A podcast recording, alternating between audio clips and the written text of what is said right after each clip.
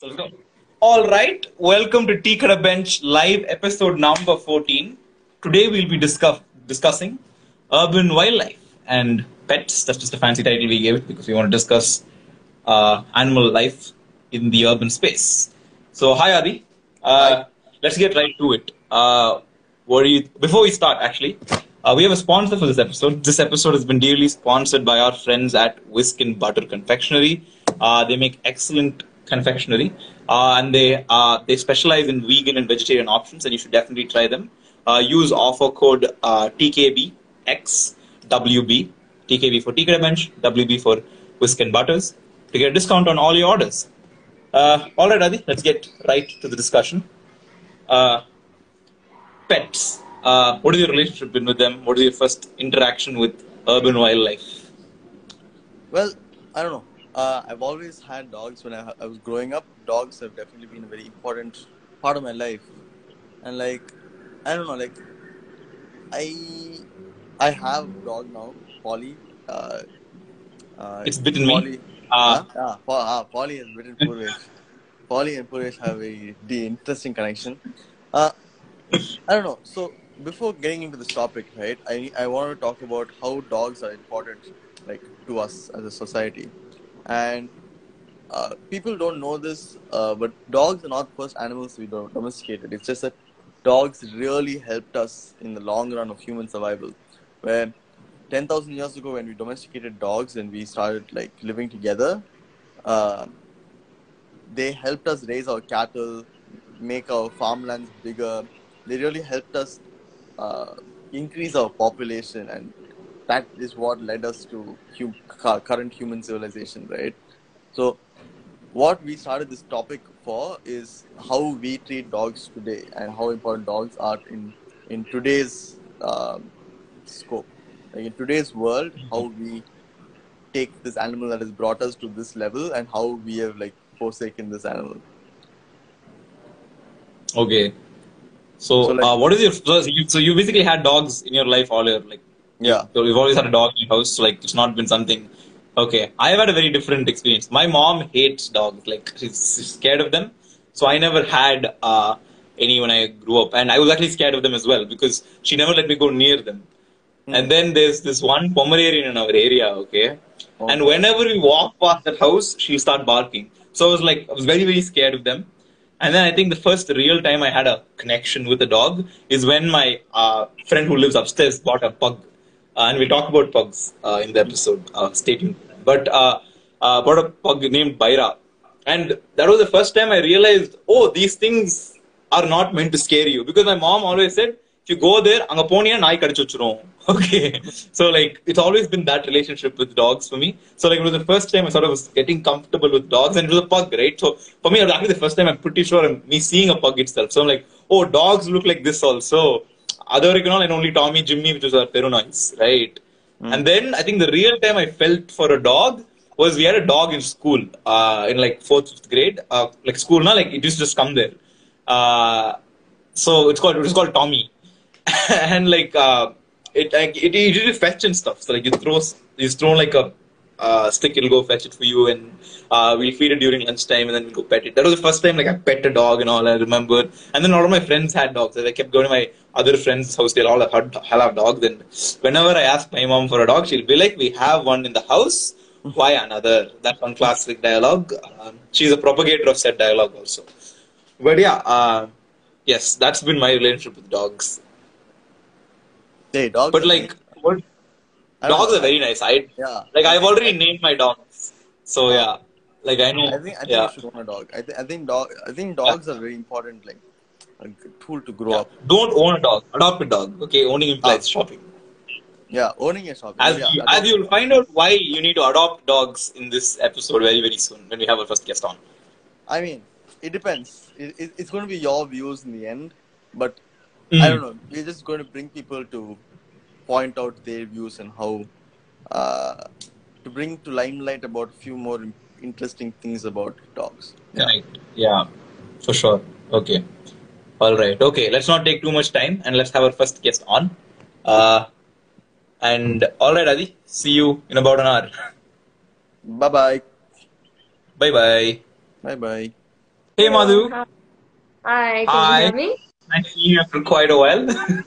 Yeah. Okay. All right.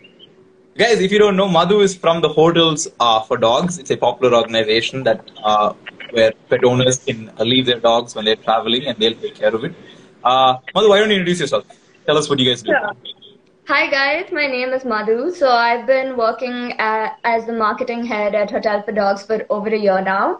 So my passion for dogs has been there ever since I was a kid. But like you said previously, I'd grown up hearing, don't go near stray dogs, they'll bite you. Don't go near stray dogs, they'll chase you. So there was always that inbuilt fear that somehow stray dogs in particular had some sort of aggressive streak.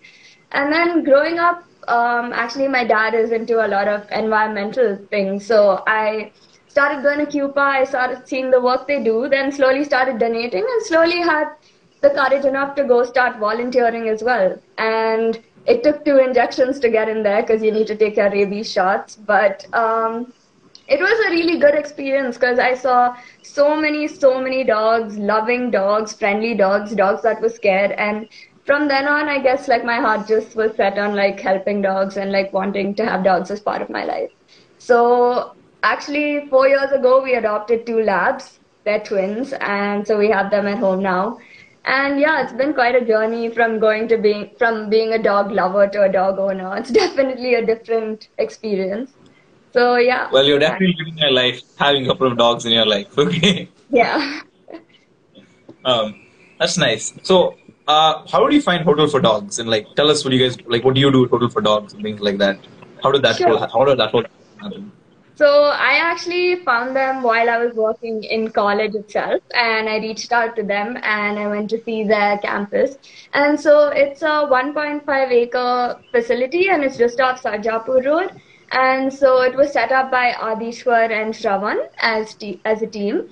And so we do pet boarding, we do swimming, we do socialization, we do, if you just want to come for a day out with your dog and have fun by the pool, then that's cool with us too.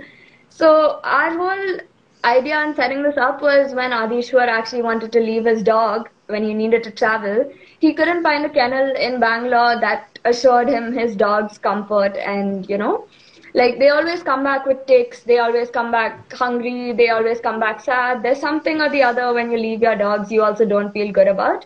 So they really wanted to change this. So they set up Hotel for Dogs. And in 2015, it won India's Best Startup Award by Tata. And so I started working with them, and so we have a lot of options for our customers in terms of, you know, leaving their dog and hoping that the dog also has a very comfortable stay. So we have staff who lives there full time. We have AC-ed kennels because we get a lot of breeds in, especially St. Bernards and Golden Retrievers, and in the summer it's quite hot for them. So yeah, so we have a bunch of meal plans suited to each dog, and we have discounts for our indie dogs because we really support people owning and being a part of the indie community as well. So that's what we do at Hotel for Dogs. And so all our profits also go to Besant Memorial Animal Dispensary. That's in Chennai, where we have another facility. So actually, we had a shelter attached to Hotel for Dogs for both adoption and, you know, rehoming these indie dogs. But as you know, it's a difficult business to be in terms of money and all of that. So what happened was Shravan, actually one of our co-founders, took on Besant Memorial Animal Dispensary and put all his work into that. So now it's a fully fledged shelter for dogs, horses, kites, pigs, chickens, anything, you know. And so all our profits go into that. Whatever profits we make from Hotel for Dogs, both our facilities, go into helping and rehoming these animals. That's awesome, dude. That's really cool. You mentioned you adopted 2 labs. Right? Like, can you what is the difference between going to a pet shop and getting a pet and adopting? And how does that look like? Sure. So I think currently, at least in Bangalore, there are not that many options to go to a pet shop and get a puppy. So people usually either go to breeders, and the thing with breeders is that you need to really do your background check on them because a lot of them use really unethical methods of breeding and, you know, and it's not even... Could you just explain who is a breeder and what do they do? There are people who breed dogs professionally. So what they do is make sure that for generations the dog is bred only with another pedigree dog. And so in buying a purebred puppy, you also get a certificate with a pedigree degree, with a stamp of it being a purebred. And a lot of people, you know, especially with social media, golden retrievers, labs, these are the big craze right now. And everyone wants them, and you know, so it's really easy to walk up to a breeder who's going to charge you between 50 to 100,000 for a puppy, depending on, you know, which breed you want. And you could very easily go get one. But the problem with that is, one, the mothers, the parents' dogs of these puppies are treated really badly. They're forced to mate over and over again. And then after that, when their mating purpose is served, they're thrown out on the streets because nobody wants them anymore, right? And it's expensive to keep a dog. And two, the puppies are also born with a lot of health issues, a lot of, you know. So even the two that we adopted actually came from breeders originally, and Oscar is just 4 years old now, and he already has arthritis, right? Because his bones are growing funny. So it's one of those things that you also don't want to put the pup through a life of, you know. Yeah. Oh yeah, a lot of comment. And this usually happens because they keep inbreeding, right? Between the same breeds. Yeah. Right. And I was reading up on. They're not raised in very hygienic conditions. They're not fed nutritious food. There's no value for the life of the dog or the puppy. It's just a life in terms of an economic thing that's for them, right? It sort of runs like a factory then, right? There's no real humane aspect to it. Yeah. And I was reading up on this, right, for the live, and like I was quite shocked. Like for the largest time, like we were there was breeding even quite long back where we breed to hunt dogs. Where we prefer dogs that hunted well, for example, right? Yeah. And that sort of amplified the next generation of dogs being better hunters.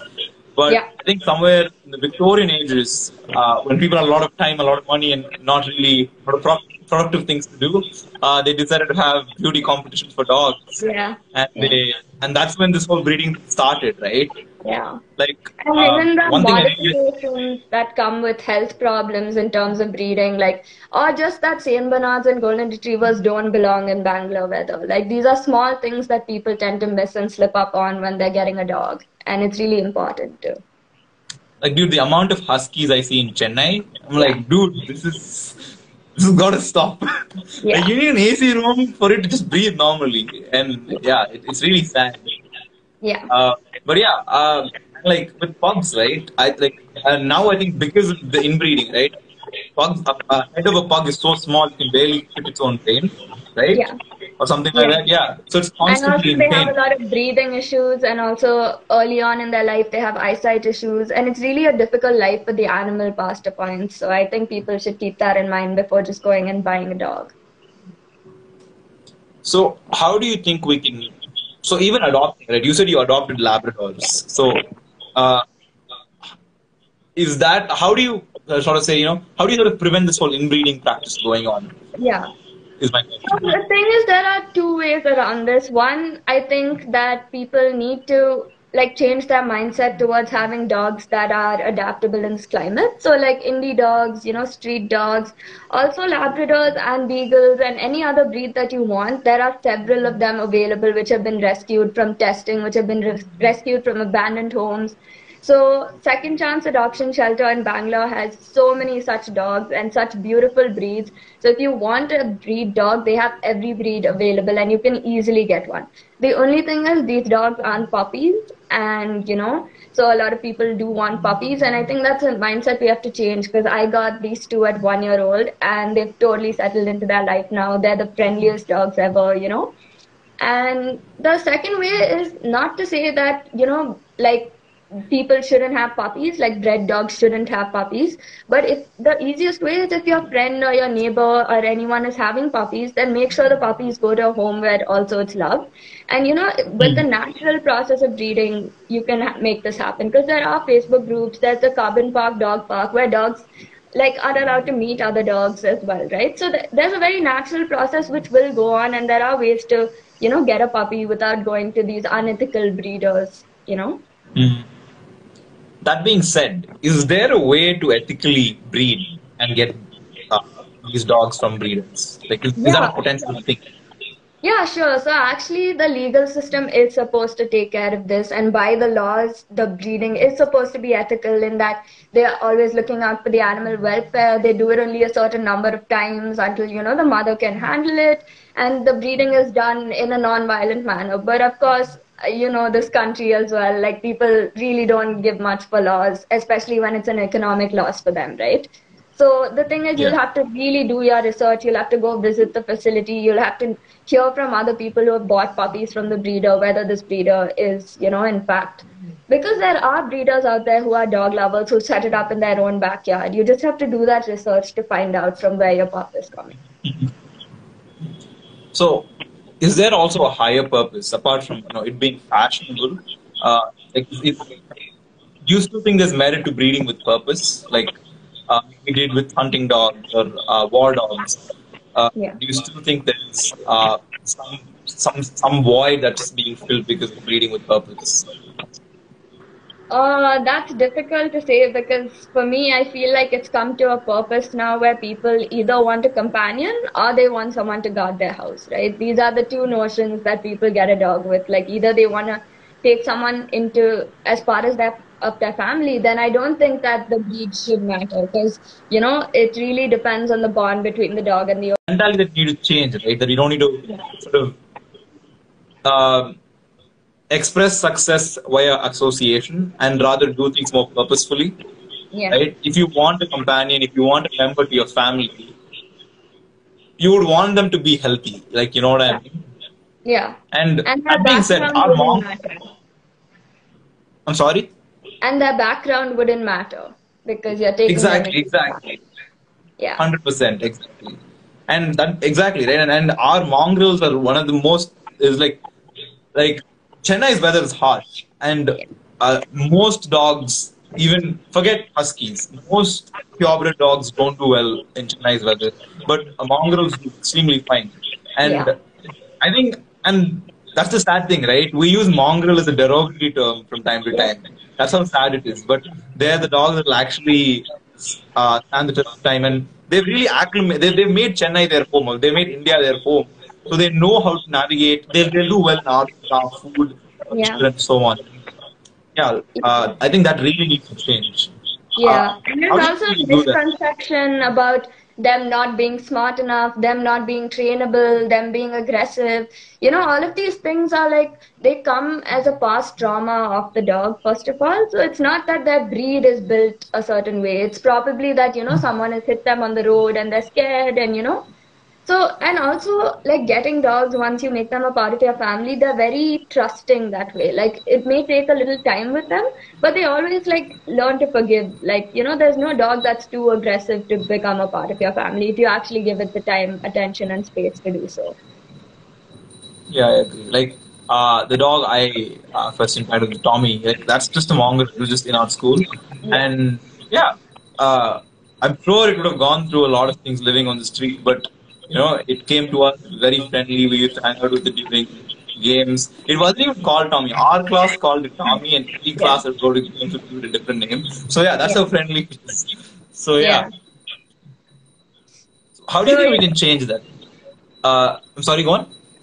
No, so I was gonna say that even at Hotel for Dogs, so our adoption drive is one. We got 2 dogs from CUPA. One of them is Oreo, and he's a Great Dane, and he absolutely loves it at our facility now because he has so many other big dogs to play with. And also, when the Chennai floods happened, there were a lot of puppies and indie dogs stuck over there. So actually, our team took cars and we drove out and picked up all of them, and we now have like 14 indie residents at Hotel for Dogs as well. So they stay with us, and it's part of their home. So it's our little way of, you know, giving back. That's really cool. How do you think we can sort of make that fashionable? Like, I know it's the wrong way to address the problem, right? You're sort of playing into the game of the problem. The idea is that dogs are fashionable, that's why they get treated a certain way.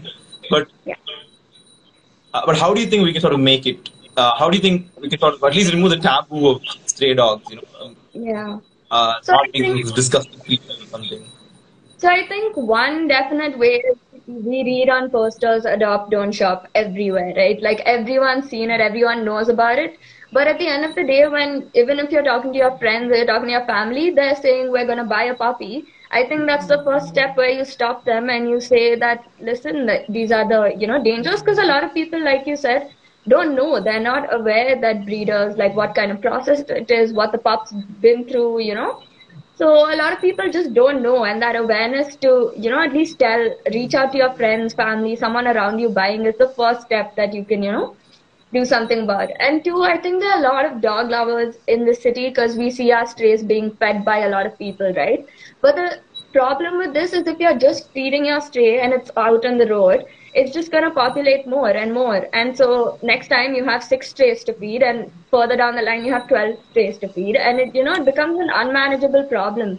So instead of doing that, one way would be to either open your home to one of these strays, like if you like one of your stray dogs out there and you think it's friendly, then to keep it inside your gate at least, you know, not have it live on the road. And two, neutering dogs. I mean, that's the one thing that at least strays right now need, because their population is booming and we don't have, you know, people aren't opening their homes to them, which is the major problem in shelters today, that dogs are coming in so much more than they're going out because people just don't want to take an indie dog home. Yeah. So about neutering, how effective is it? Like, how effective is it, as in the not actual process? Like, how effective are people neutering dogs? What is the rate at which they're being neutered? Do you think we can improve the rate at which we're doing it, and how do we do that? Sure. So there are many all dog organizations, and even our b mad facility in Chennai, they all like include neutering in their process. Like the moment you get a dog in, that's the first process you have to take, you know, because there are just too many dogs out there to be cared for, and it's, you're economically not going to be able to keep up with the number of dogs. And so neutering works very well, especially, you know, like there are a lot of government policies. It's called ABC, so animal birth control. So yeah, they do a lot of neutering in all these small organizations. So even in my college, for example, we had a couple of strays outside, and students pool together profits to, you know, do their treatments, get them neutered, this kind of thing. So it's actually the first step in ensuring that at least their next generation is not living a really tough life out there. Fair enough. But does the government take care of neutering? Is that a thing? So I'm not really sure how much they do in terms of neutering, because right now all the places that I know that are doing it are NGOs who are running dog shelters in and around the city. So I don't know of any government facility that's doing it, but if they do get animals in, that is usually the first step that they take, especially with dogs. Okay. Yeah. Okay. That's really cool. Okay. Yeah, but again, so, but then what are the other ways we can sort of make sure strays live a good life, apart from, you know, how do you sort of cultivate that community feeling where we see a stray dog, give it a biscuit or something like that, you know? How do we sort of, as a community, come together and celebrate our dogs? Yeah. So I think that, like, feeding stray dogs is, especially in times like floods and rains and all, right? It is a really important thing. But actually, like, the whole booming population is due to the garbage in the city, right? Like, we have garbage available everywhere, which means a good food source for them. So it literally becomes a breeding ground for dogs. Now, if we keep feeding every stray we come across, they also, like I said, multiply, and then we can't keep track with that, right? So the best thing would do to, at least on, like, if you have 1 or 2 streeties on your road and communally you come together as neighbors to at least say, on our road we'll take care of these dogs and get them vaccinated and neutered, right? So that's the first step towards, you know, like, really making them a part of our community, because they can continue living on the road, but as long as they're neutered and vaccinated, so at least, you know, there are some safety protocols in place. So how do I sort of make sure that the stray on my street is neutered and vaccinated? Can I contact somebody like you? Be like, hey, how do I go about this? So how would you recommend someone? So actually all animal hospitals do neutering. And so if you can't take the dog, sorry, one sec. It's all good. Oscar is creating a fuss. He really wants to be a part of this. Anyway. Oh, that's so, all right. You can definitely say hi. So, yeah. There he is, sitting and intently wanting to be a part of this session. So, everybody say hi, Oscar. That's Oscar and that's Bailey by my side. Yeah. Too cute. Cute. Yeah. So you can get in contact with any animal volunteer group in your city, or you can contact even the big hospitals, and they also come and do it in case, you know, the dog is not movable or it's a stray. They also do doctor calls where they'll come and get it done. Awesome. Okay. Yeah. Okay. So, okay, we've discussed cities, right? So, yeah. What about more rural areas? How do we make sure the dogs there also? Because I'm guessing if one of the things with cities, yeah, there are a lot of dogs, but there are quite a few NGOs that can, you know, sort of help with the whole neutering process and things like that. But what about a small village near Thoothukudi? What do you do there? Actually, I think that the setting and environment is completely different, and it's really interesting because in rural areas, they don't seem to have this problem. Because one, their mentality towards dogs is may not be like a companion or a family thing like we have in the city with our dogs, but they definitely have a certain respect in the dog is taking care of them, it's guarding their house, it's guarding their crops, you know. So every village, like I have a farm near Jablegiri in Tamil Nadu. So even the village dogs there, they all like congregate in the village, and whatever scraps they have from the cooking, these people always give to them very readily, right? So it's an easy way for them to have a bond with the dog, but not really like spend too much on it or groom it in any way. These are all indie dogs, right? So actually in the villages, it's quite okay. And also because of a smaller population of rural dogs, because the city, like I said, there's a lot of garbage, right? So they can have a lot of puppies. So typically in the rural areas, there'll be one litter at a time in a village, which is very doable. So they usually don't have this problem. Okay, so you're saying the whole overpopulation thing itself is not an issue there? Yeah. Okay. Just, the only issue in some rural areas in India where overpopulation is an issue, street dogs get into attacking wildlife, which is then an issue for everybody, right? It's an issue for the forest department, it's an issue for the people living there because dogs are now going after deer and they're going after monkeys because there's an overpopulation in the rural area, and because they're not able to get that feed from the rural areas, they're going into the forest and hunting as packs. Yeah. Okay, okay. So you're sort of saying it'll automatically just come into control because of the problems they cause. It'll all? You're saying if an overpopulation issue does exist, because of the places the problem reaches, things will automatically come down to control. Yeah, the population, the area is first of all a much larger area, right? So in which they can spread out. So the population won't be concentrated in that one village or that one, you know. So they don't have as much of a problem as the city would, because we have so many dogs here. Every day there are new puppies. The puppies don't have place to go because, you know, it's a running, fully functional city. And every street has puppies. And what do you do? Because people don't want to adopt indie puppies. Even people who are trying, they just can't get people to take them. So they end up living on the street and then they end up breeding more. So. Yeah, I see you. Okay, hear me out. I have this weird... concept for a future city or something, right? Where animals sort of, domestic animals are integrated into the city. So they would live that. That's why we sort of came up with the name urban wildlife, where there'll be urban wildlife, where you may not be owning a pet, right?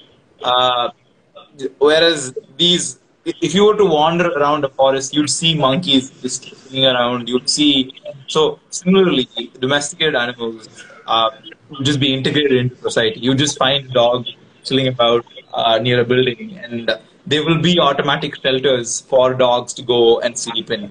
So how do you think, again, this is a weird fantasy of mine or a weird city plan. How do you think, as someone who knows how to handle dogs and what dogs require, that we can build something in this city where they can live as strays but live comfortably as part of society? Yeah. So I think that obviously that's the ideal solution, right? That's like really genuinely a sustainable way to also let them, you know, not come into homes, because there's so few people. So we don't want to like reduce their population significantly that they're not a breed anymore.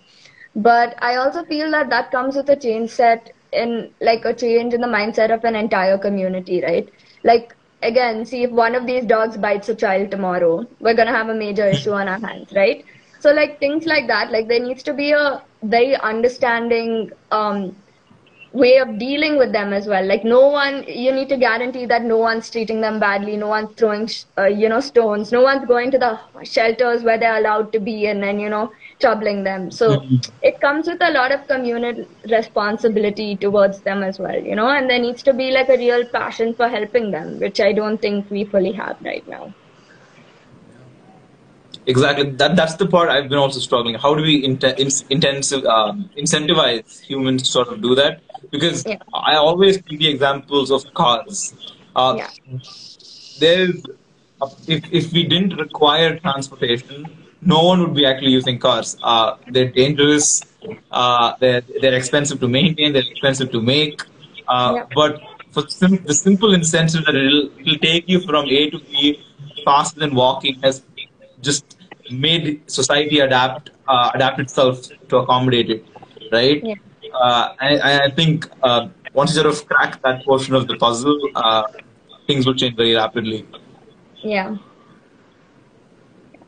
And you keep mentioning indie breeds, right? This is also another thing. And now I think the indie breeds thing is sort of started off with a counter culture thing. Like even the Prime Minister mentioned taking care of indie breeds and things like that, right? It sort of started the counter culture movement.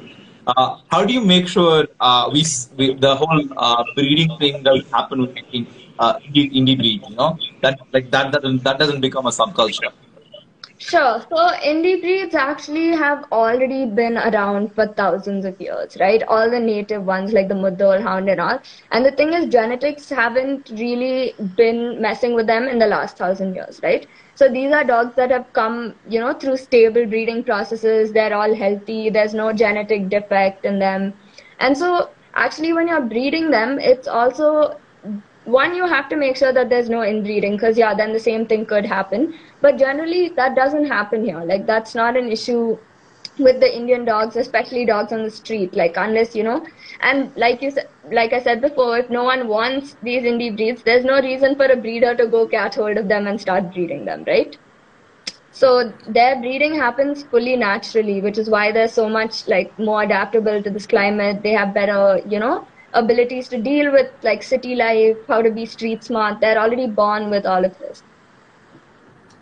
Yeah, and like you said, right, but because they're not fashionable, some of them were on the verge of extinction at like some point. Like I remember Rajapalayams were really close to extinctions about 10 years ago.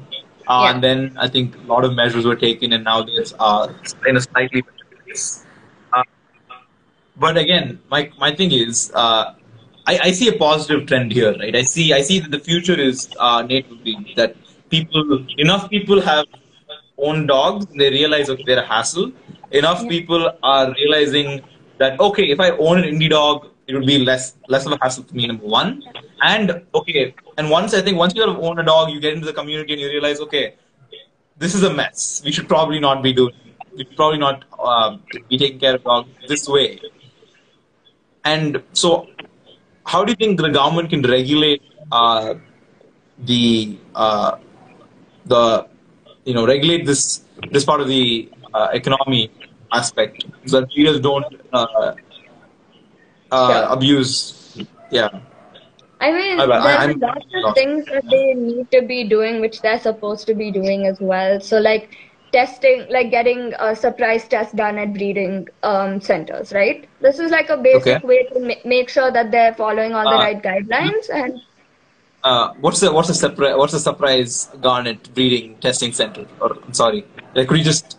That's an absolutely new term for me. No, that's an absolutely new term for it. What does that mean? Like what do they do there?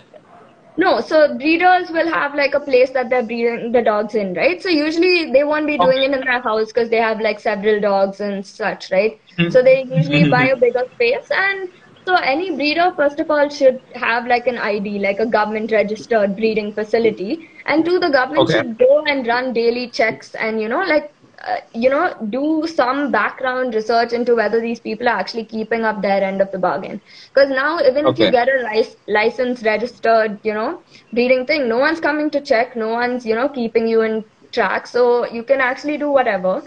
And two, the adoption process even needs to change in that it's really like taking a kid home, right? You don't just give away a child to any random person who says, I want one today.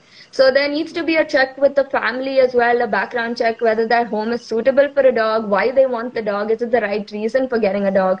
So in both the buying and the selling, there needs to be a change in the way, you know, it's being handled right now. Because right now it's all privatized. Everyone's going through their contacts, you know, none of this is going, through the government. Are there any steps taken, steps being taken in the direction by NGOs where they want to sort of bring this to the government responsibility? So, I mean, people have been fighting for a long time about this as well, especially dog lovers, right? So at every shelter that you go to, they definitely have like even a visit with the dog's comfort level with you before they even give the dog to you, right? So at NGO shelters which are helping animals, they're really selective about who they give the animals to. Because if you just give it off to anyone and they end up on the street back tomorrow, you have a bigger problem on your hands, right? So they do a full vetting of people, and they also train the dogs to some extent before giving it to the family. So it's not such a hassle, so the family doesn't, you know, suddenly get put on the spot with a lot to handle, and they're like, we can't handle this dog suddenly. So NGOs are actually doing great work in both training and checking families to which they give dogs to. Okay. And this is a question we're sort of asking a lot of the guests, right? How has technology affected your industry, or rather, how has it aided the breeders in breeding more effectively, and how has it aided in your fight? Sure. So, I mean, technology that way works both ways. It depends on whose hands it's in, right? So breeders now have like a huge breeding base, like of people on Facebook groups. People can just post saying, I'm looking for a golden retriever, and 10 people will reply back saying, call me, right? So this is one thing that's a problem. Even at Hotel for Dogs, I manage our social media pages. Most of our requests are, can I buy this puppy? Can I buy that puppy, right? So like social media has made it really easy to contact and find people who are readily willing to give you any breed that you want. But at the same time, it's also helped so many dog lovers come together. So there are a lot of Facebook groups, which I'm part of as well, which do, you know, welfare work in the city, which talk about dogs that are injured in the city. Can someone come here and help out? I found puppies at this location. Can someone foster them? You know, there's a lot of good work as well that goes through the social media channels. But I definitely feel like one outcome of social media, especially, is that some breeds have been made, you know, into the social media trend. Like I said, golden retrievers are, you know, really everyone this quarantine has been, I want a golden retriever puppy, right? So it's really like shocking also to see that people would so easily get swayed by something as small as, you know, posting a picture of your golden retriever on Instagram. So I think that, that definitely is a negative aspect of, you know, having an indie dog, because they're not seen as glamorous on social media. But I do see that changing as well with people, especially, you know, lately, like really a lot of people have been trying to push to change that mentality. Yeah, I actually think it's changing as well. Like I see a lot of people posting with pride, native dogs. And that was the reason I asked you, how do you prevent native dog breeding sort of becoming a subculture? Because I know Rajapalayams are becoming trendy. They've been trending in Tamil Nadu for 10 years. Ever since the fear of its extinction was around, everybody started freaking out, and that whole thing is happening. We had a question from a viewer. They asked us, don't you feel it would be better for NGOs to continue with government support and funding rather than government starting to take over? How do you feel about that? Yeah, so I think that's honestly like where NGOs really need help is the funding, right? So they already have an idea. They already have a setup. They have people who are passionate about dogs. They understand what the dog needs. And honestly, the only thing they're lacking is funding, right? So it's really difficult to keep having dogs come in and you're feeding and taking care of them and no one's coming to take your dogs and you're not even selling the dogs. So you basically have no, you know. So so one way would be to have a government facility which is doing it on its own, but also like supporting all these local NGOs which are doing, you know, work in this area. So what do you guys primarily rely on? I guess you probably are in a different position because you have Hotel for Dogs, but what do NGOs traditionally rely on for funding? Is it just donations, or have there been any effective campaigns that particular NGOs have done that seems to a replicatable model for others? Yeah, so actually it's mostly the donations that they get, and they also have a really, you know, when you make it a community of dog lovers, so the people you're giving dogs to also find a need to come back, take home another dog, to come see how your facility is doing, right? So donations are like a really big thing. Also, like, the people there really, like, you know, take the lowest of pay for themselves. They really, you know, everything else, like all the money is really poured into like rehoming and helping these dogs. There's nothing done for personal profit with these kind of NGOs. But have there been other countries where, NGOs that have money, you know, and because they had money, there seems to be a huge difference in how stray dogs are, the amount of stray dogs out there, or the way dogs sort of are there in that particular country? Are there any examples that you can give us? So nothing that comes to mind immediately, because I think the system abroad is very different. So one, people don't have as bad a mentality, and their street dogs also are breeded to some level, right? Because there the government doesn't allow street dog populations to just be roaming around on the road. It's someone's bought and abandoned the dog and they're living on the road kind of situation. So there are a lot of people there who have money, like people who are passionate about it, who have money, who have started it in their own backyard kind of thing, right? So they have a much easier way to, and they also have the government facilities which hold dogs, and they get people to come and adopt right out of there as well. So their government is quite proactive in not letting dogs live on the street, maybe for the wrong reasons. I mean, maybe that they don't want dogs out on their streets, but at least, you know, they have a process with which they deal with the population. Has there been a particular country that sort of solved this problem, that had a similar problem to us, where there's a lot of dogs out there, that not only it's causing a bad quality of life, but it's also living a bad life, and they sort of solved that aspect, that sort of the problem? Yeah, so I think that the two examples, one in Nepal, they have the dog festival, right? So this is one day of the year where people come together and they celebrate their Indies and they do a puja for them. And, you know, so they've found a way to coexist with their population, and they do have a big population, but people have opened their hearts and homes to them. So they don't have a problem. It's not seen as a problem as such. And another in Hong Kong, they had an experiment where stray dogs, they were these dog feeders installed on every road. And if they threw waste into the waste bottles, dog feeders, like feeding machine. Okay. Yeah. Okay. And so installed on every street. And so if the dog goes and disposes of a bottle, like a plastic waste bottle, which is found on the road, then it gets some biscuits, right? So the dogs there actually picked it up so quickly that they were cleaning up the city. They were picking up trash and going through the feeder because they were getting food out of it. So they're actually pretty smart, and they can be used for purposes like that. This can actually be one of the ways we sort of integrate strays into society. Yeah. I actually can see this work. That's really cool, dude. I didn't know that. Damn. Yeah. That's really cool. Yeah. I never asked you, what was your first encounter with dogs / pets? Apart from, you know, you were scared of them, but like, when did you really work? Was it just with CUPA, or was it, before that? Yeah, so I started volunteering at CUPA, which was the first time I interacted with like indie dogs. But also my neighbors in my apartment had two dogs. One was a Russian Pekingese and one was a pug. And honestly, I grew up to love them. Like, they were really cute. They were really friendly. And I always knew I wanted dogs, but, you know, my parents were kind of like, in an apartment, this is not fair to them, you know, we can't keep big dogs especially. And so, yeah, it was like actually a huge part of my life. I spent wanting dogs and asking for dogs. And so 4 years ago, I finally got them. So yeah, it's been quite a journey, because it's quite difficult also. There are lots of things that they don't tell you before you get a dog, and suddenly you have to do. And it's, yeah. I'm assuming, yeah. A lot of people have told me that. They're like, oh, it's all fun games, movies, or when someone else's dog, you don't realize how much they, yeah.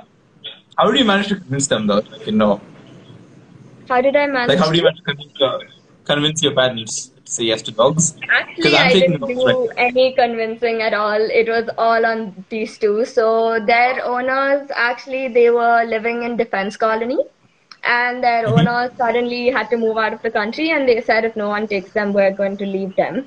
And so my mom's friend approached her, and she said, at least can you foster them till we find someone, you know, like they've really been left. And they were quite upset about it in that, you know, they were 1-year-old and suddenly these people have packed their bags and, you know, gone. And so when they came to us, they were really unruly, and they were really, they didn't trust us fully. So they thought they were here for a vacation, you know. So they destroyed the house, lots of things, you know, it was quite a lot to manage. And so, yeah, so then my mom got them home, and, you know, once they come home, they become part of the family. So we couldn't give them up after that. Yeah. That's cute. That's a nice story. Yeah. We have another question again, Kevin, where either, how do you sort of convince the government to prioritize funding for NGOs rather than other areas? Yeah. You know, you said because people have been trying, people have been fighting for this, right? What are the general arguments, things like that? I mean, see, the thing is again the mentality of people, right? Like the government's doing what they think is important to the people in the city, right? So they have this garbage drives, whatever little they do. I mean, not like they're doing a great job or anything, but they do it, and they fix our roads, and they, you know, pay some attention to these kind of things. So the moment like the city is demanding something as like a communal demand, that's when they have to like really look into it. Because right now there are 3-4 voices fighting for something that they don't care about, neither does anybody else, right? So they don't see it as something that they should really invest in at this point, because it doesn't make so much of a difference to them. Yeah, like you, there's no real incentive, right? You gotta make them, you gotta make them know that the people actually want it. Yeah. Yeah. And for, I think there's an even bigger uphill battle where you sort of need to make sure the people understand that they actually need it. You know what I mean? Yeah. Yeah. Yeah. Yeah. I think we're hitting the 6:50 mark. Before we sort of close, do you have any particular things that we missed on and you'd like to share? No, I guess if there are any questions that anyone would like to ask about owning a dog, getting a dog, anything like that, then we could take out some time to answer those. Yeah, okay. So you can, guys, you can pop questions in the comment. Philanthropy doesn't seem like something. Okay, if you have any questions, you can just drop it down and we will answer them. Yes, and yeah, Kevin again said, philanthropy doesn't seem like something a government would prioritize in a nation like ours. Yeah, I kind of agree. And yeah, I know this kind of is a little off-brand for this particular episode. But yeah, it is, I think, objectively hard for a government to prioritize dogs, right? Because, but then again, I always make the argument, maybe if you sort of took care of the dogs in the street, people will then have a better quality of life. That are living in the streets, like not literally on the street, like living in the community, and that will then rise the quality of living overall. But yeah, it's definitely uphill battle with regards to prayers. Yeah, yeah. Are there any closing thoughts before that you want to take care of before we start answering questions? No, I think that this has been great to come and talk about this, because it's something, like I said, I'm really passionate about, and I really hope that more people, you know, take the time out to understand and learn about, because I think that even now I'd say 50% of dog owners are actually dog lovers, and 50% of dog owners have them because, right? And if you actually ask them, they don't even know why they have a dog or what a dog means to them. And I feel like that's a really bad situation to be in, because we anyway have so many dogs that need homes, and the ones in homes also don't have loving homes, right? So that's a kind of sad thought to think about, especially, you know, in this country. So I think that, yeah, like when we should be more open to having dogs, first of all, because honestly, it's great. Like it's something that I can't even explain, because it's so like having, you know, these two loyal beings just follow you around all day like shadows. Like it's literally just that. And yeah, they're really like loving, they're really loyal, they're really, yeah, there's a lot of work involved in taking care of them, but there's also a lot of, you know, benefit to having them around. Yeah, I really think the brand of what a pet dog represents need to change. because again, like you said, a lot of people just have it as a symbol, and that's sad because, dude, that's a living thing. Stop treating it like an object, right? Yeah. But yeah, I really think once that's changed, and I think that is changing. I really think the trend is in that direction where you sort of, I really think the future for pet dogs are looking really good, because I think at the grassroots level, people are really understanding what they represent and what actually goes into them being there. Hopefully things get better pretty soon. So guys that are watching, listening, adopt, don't shop, please. But yeah, awesome. I think if there are no questions, we will end this. It's awesome talking to you, Madhu. Thank you so much for coming on the show. Thank you so much for having me. See you soon. Yeah. Okay, bye guys. See you. Awesome. Bye. Hello, Vanakkam Adi. I'm back. What do you think of the conversation? Actually, yeah, I actually really like the conversation. I like the questions that were raised, right, about like how can the government or common citizen tackle such issues. I don't know. We'll get to that more on the second part of this live.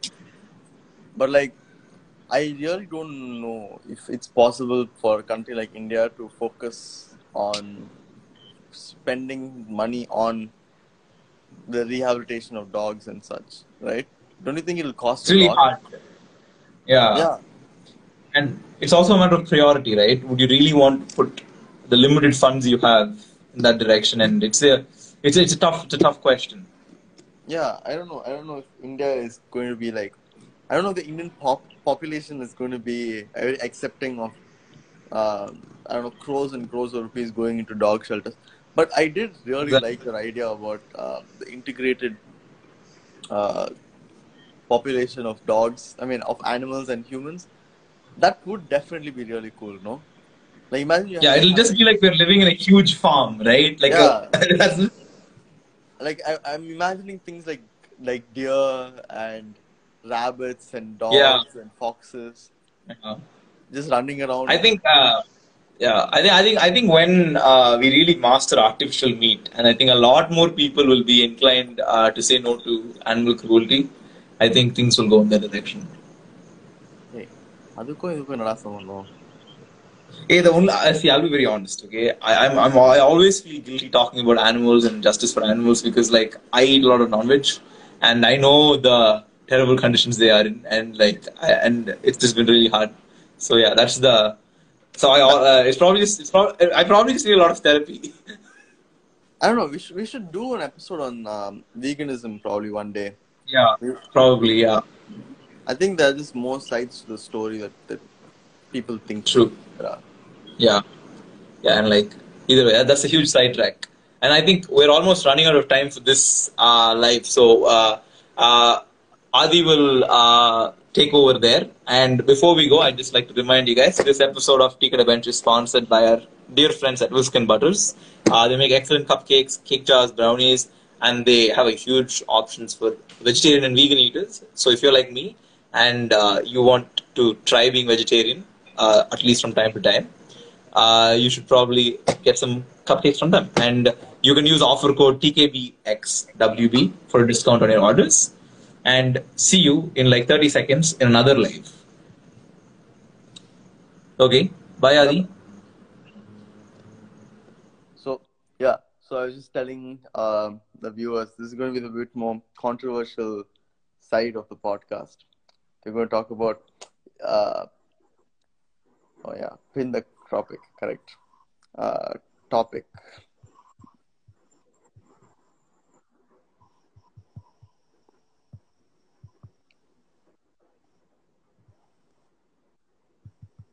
Sorry. Yeah. So today we're going to talk about urban wildlife and how the things get a bit more controversial, a bit more complicated, right? So Cynthia here is a very avid wildlife activist and enthusiast. So Cynthia, did you watch the last live with Purvesh and Hotel for Dogs? Yeah. So there... I think some questions were asked about how we can better this, right? How we can better our humanitarian efforts towards street dogs. What do you think? Is there any way that we can do a bit more positive effort? I think so. So in my area, what my mom and I are actually doing right now is, as many of my friends do know, I go around feeding dogs, and yeah, there is a lot of people who are against it. But of course, some of the people have actually started looking at it and they're doing their own bit too. I mean, you don't have to compulsively go and feed 200 strays per day. But what they do is they're keeping a bowl of water outside, or if they've got any waste material at home that, you know, they're leftovers and stuff, they do put it out on the road. So it's sort of like watching and learning. That culture is setting in. I've seen a few examples in my own locality itself. And one big sort of a scheme that my mom and I are thinking of is in my area. So each subzone is divided and it's headed by an organization like, you know, Lilamangainagar association. So each place has got its own association per se. So what we've done is we've approached the association presidents and we've asked them to talk to everybody who lives in that particular zone and, you know, donate probably a certain amount of money, which will be put towards, you know, spaying and neutering the dogs. So yeah, it is a long shot and it's only a pilot program now, but in my opinion, I do think it is changing. And a lot of people who are afraid of dogs before or who didn't want to do anything about it as such are now coming forward and trying to take an initiative, however little it may be. So yeah. See, I'm not exactly aware. I tried finding out, but like, how much does it cost to get a dog neutered or spayed? So see, it ultimately depends on where you get it, right? So if you go to like a proper privatized place, then it's going to be expensive. But if you approach something like Blue Cross or b Mad or other organizations, which, you know, they're mostly NGOs which are specifically dedicated towards restricting the local population. So it costs much lesser here. So in Blue Cross, for instance, the last time I took a stray there, it came somewhere around 700 a dog. And there are some places where it's done absolutely for free as well. So there is this clinic called as Venrose, which is near Bat Road. It's near Pallavar, to give you an area. So it's being run by a woman and it's a trust, obviously. And so she gives you free services provided that you're bringing in a rescue animal or a stray. So if you're bringing in like your own pet or something, then she charges you a minimal amount. But if you're bringing in like a stray or a rescued animal or anything like that, usually treatment is very, very cost effective or free. So yeah. So my question is, see, I know if let's say a good percentage of Chennai gets into this, and a good percentage of Chennai is going to like help dogs. But what is a good percentage? 20%? Yeah, I think 20% is a good percent. No, so 20% Chennai gets into this. Do you think it'll make a sizable impact on the lives of the dogs? If like only 20%. Yeah, I honestly do. See, when it comes to something like neutering or spaying, we might not see the results immediately. Okay? But down the lane, in the next 10 years or the next 15 years, you're definitely reducing the dog population. The problem is that, like the previous person on the live said, they breed everywhere and then there are so many puppies and most of them live a very horrendous life, right? And also, obviously, because lack of food and lack of, you know, proper comfortable conditions for them, they turn out to become very aggressive and all of that. So when you start neutering them, even if, like you said, 20% or even 10% of the city actually starts diverting all their attention towards this problem, a sizable population would be reduced in the future. And it wouldn't be as problematic as it is now. Now, I have like, what, 6 dogs on my road? And all of them are neutered. Some of them are pretty young, so we're taking out for neutering them around next month as such. So tomorrow I don't have to feed another 12 dogs. It's going to be the 6 of them. And then after that, probably 1 or 2 if some other dog from another street walks in. But they're not going to reproduce and, you know, increase the population and make the problem unmanageable for me. So yeah, it definitely would have a sizable impact in the future, even if not now. So let's talk about this in numbers. Like, okay, like there are no exact numbers. There's only estimated numbers. So there are supposedly 35 million dogs, stray dogs in India right now. This was, I think, back in 2014. The last number was 2014. So 35 million dogs, if you're going to get it spayed, let's say for $500. My math is really bad, but that is crores and crores of money, right? And let's say we need to get vaccinated because India has the highest human rabies infections in the world. About 20,000 people get rabies from dogs and rats per year, and it's a steady increase every single year. So let's say we're going to get them vaccinated for $300, 300 plus 500 for 35 million dogs. That is a lot of money, right? That's a big number. I understand. So one idea that I had in mind was something I was talking to my mom, because even here locally it is becoming a hassle for us to neuter each and every one of them. Was probably gender-specific neutering, right? So we can probably target the female dogs or the male dogs. So we pick one, and then we go on neutering them, and then eventually, if one of them are important, then automatically they're not able to reproduce, right? That's one idea. And to talk about 35 million dogs. See, it's not possible to neuter all of them overnight, right? Even if we do engage in this, it's an impossible task to do all 35 million of them. I think it's more of like a gradual process. We start somewhere, and right now, if you look at it, the birth rates are higher than the neutering rates. Somewhere along the line, if we can beat that and increase the number of neutering rates versus the birth rates, eventually it will lead to a gradual decline of the population is the idea. Do you think it's ever possible? Because I'm sure you know that there are a lot of animals that have taken really well into the urban setting. And this is causing a huge biodiversity problem. For example, people think that Chennai doesn't have a lot of sparrows and a lot of bird species because of cell phone towers. This is not true. This is 2.0 Shankar science. It's not real. A major reason is because we have too many crows and pigeons, where pigeons eat the food that the other birds are supposed to be eating, and that causes a huge problem for our native, smaller native birds. The same problem is there with dogs. Because we have so many dogs, a lot of animals are going endangered.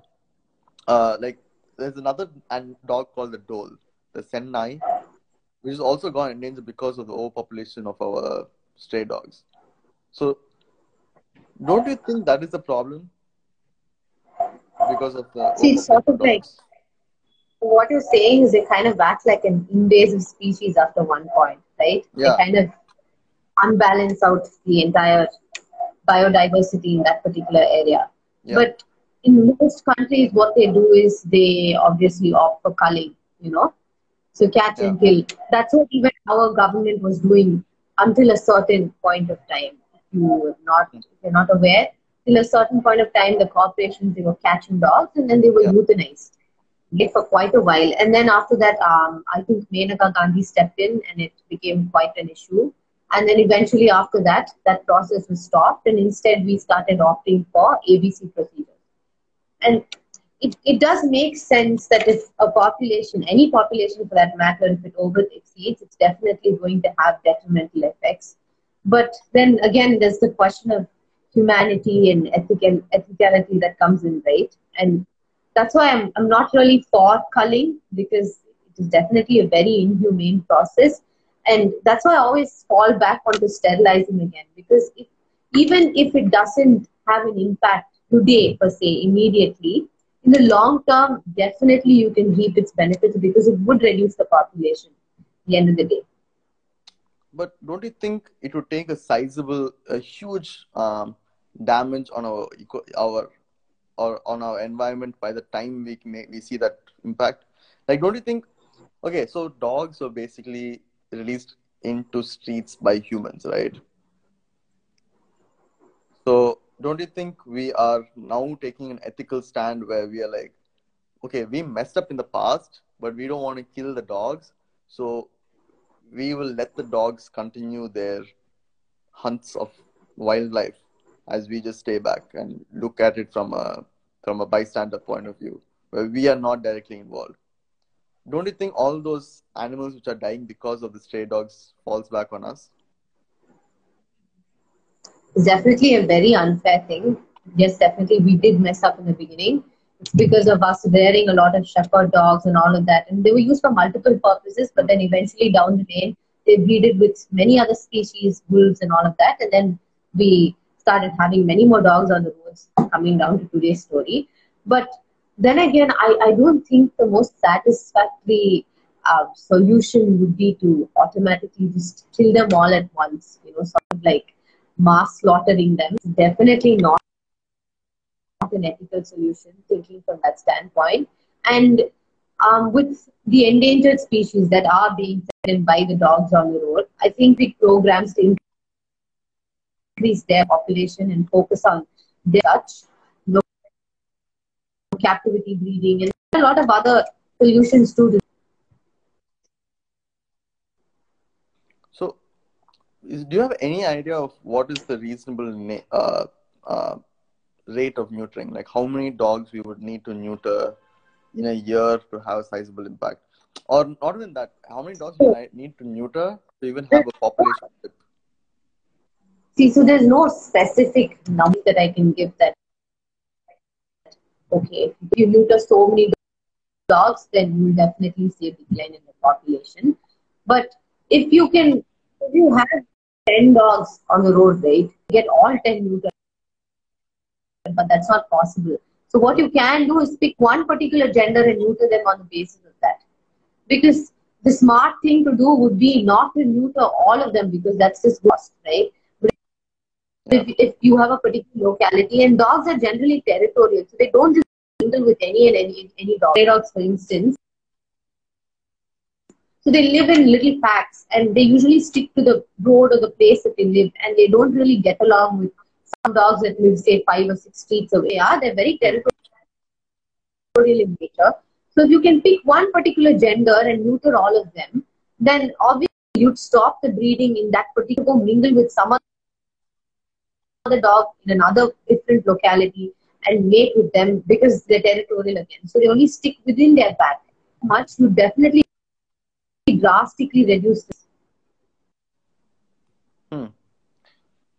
Okay, in that meantime, we have about 20,000 people who get rabies a year in India. And rabies, once you get it, you die. I'm sorry. You can't reverse rabies once you get it. Sorry? Could you repeat it again? I think it was bad. No, so you get 20,000 people in India get rabies from dogs. Don't you think those 20,000 lives are lives that we should be saving? On the other hand, there's another very weird stat where since 1992 till 2016, some 400 people or 900 people died in Mumbai because of assaults from dogs. But like, I don't think that is a big number. That is not a very sizable number, right? But on the other hand, 20,000 is a sizable number. The connection is really bad, but yeah, I did hear bits and pieces of what you were saying. And so I think your question is, shouldn't those 20,000 lives matter, right? Because these dogs on the road, they're getting rabies and all that, right? So, see, every dog bites. Okay, my about what, 200 a day.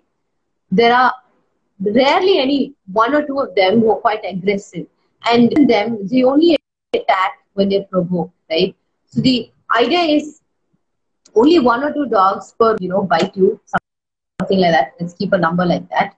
So if you come across a dog that is voluntarily chasing you down and biting you and harming you, then you definitely need to contact some sort of a local authority or a body. Preferably call in Blue Cross or some organization that specializes in catching these dogs, because they know how to rehabilitate it. And frankly speaking, what happens with rabies affected dogs is that they're euthanized, because it's beyond the point that there's no way that you can save them, right? Because with each passing hour and each passing day, they're going to start behaving very aggressively, and it's bad as well. So what happens to rabies affected? But the number Yeah. Number of babies affected dogs itself are very, very low. Only extremely aggressive dogs, something like that. And like I said, mostly dogs bite you only if you're provoking them. And many of these treaties, as you know, they're quite friendly. So what can you do? Come across a dog that's extremely aggressive and it's posing as a threat, then it's best that you contact probably Veperi. So many people, Veperi is, it is an area in Chennai, and that's where we have just government veterinary hospital in Chennai. So if you contact them regarding a case like that, they'll definitely come and take the dog, and they'll euthanize it if it tests positive for rabies. So yeah, that's what this kind of scenario per se. So okay, on the other hand, what about culling of like other animals? Because we do cull a lot of things, right? For example, eucalyptus is a huge, it's like a pandemic in India, and we have a lot of invasive species in India that we go out and kill, like plants, a lot of different animals that we have to go out and kill. Why are dogs exempt from this? And not only exempt from this, I'm sure you guys have heard of this, right? Like in a lot of Middle Eastern states and in China, people eat dogs, and this caused international outrage.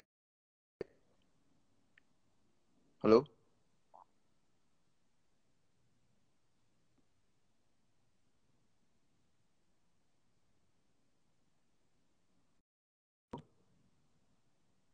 Can you guys hear her? Hi, you're breaking. Can you hear me now? Yeah, I can hear you now. Yeah. Okay. So, eating dogs has caused international outrage, like when dogs are eaten in the Middle East or dogs are eaten in China. Why are dogs held on this higher pedestal than all other life? We can't cull them. We can't eat them. Why? Yeah. So the thing is, it obviously stems from a very hypocrisy per se.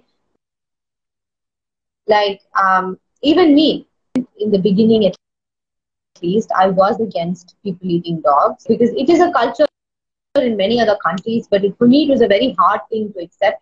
Because, you know, in our country, it's not a thing. Maybe it happens in the northeastern states like Assam and stuff. But here down south, we don't really have that going on. So it was a very odd thing. How could they eat dogs? Because we treat it as a part of a family. But that's where we draw the line, I think. We need to start respecting other people's cultures. If China is going to eat dogs, and so be it, how is it being done? Is it being done in an ethical manner? Because speaking, torturing, maiming, any of this to end is considered as a crime, right? In India and in many countries, yeah. It's very, it's a basic definition, right? So if dog or if you are slaughtering, which is not been licensed for slaughter, and if you are, you know, holding it in very constricted spaces and torturing it and causing it to be dehydrated and a lot of other parameters like this, then I would obviously be against it. But if you are going to ethically slaughter it, you know, follow all the procedures and the mandates that have been legally put down, then that's their preference. It's not something that I just, in India, we eat chicken, we eat mutton, we eat beef and a lot of other things. So it's a choice of culture for them. It's a choice of diet for them. And it's not something that we can say it by saying you can eat dogs, you can't eat dogs, you can't eat this. No, just matters how it's being done. So wouldn't you say on that same accord, we cull cats, we cull rats, but we can't cull dogs? I'm sorry. Could you please repeat that? We cull cats because cats are a huge strain on biodiversity. We cull rats because, come on, they're rats. But why don't we cull dogs? Because it's the same, right? Dogs, cats, dogs. I mean, dogs, cats, rats. I don't think cat culling is a major though in Chennai. As far as it's not an issue in India, but it's, like I'm saying, just like globally, why are dogs exempt from culling when all these animals are being culled? I understand. So see, the things with rats is they do spread a lot of viruses and they can be very lethal, right? If you compare diseases or lethal diseases spread by a dog versus a rat, you'll understand that it's much more capable of spreading it, and anything that they put their mouth on or anything that their feces comes in contact with is very infectious for humans. Yeah. That is not the case with dogs per se, because for rats, they don't just enter into your premises. Rats are very tiny, or sneak and get into your house and put their mouth on your food and other constantly come in contact with, becoming like a vector for infections. But that's not the same with your stray dogs. They live outside your house and they're not exactly carriers of viruses and many diseases as per se. Maybe rabies, but that's only if you get bitten. Otherwise, low on this side, which is why I think necessity for you to cull dogs as you do, because this is an actual health hazard. So you're saying culling is like on a basis of health and like not like efficacy. Like it's not like an ethical thing that we do. It's just like if what if there is a very bad disease that is spread by dogs? Then would you be upset? Adi, I can't hear your connection. You're sudden like breaking. Can you hear me now? Wait, give me a second. Yeah. Huh? Yeah. Okay. Yeah, I can hear you now.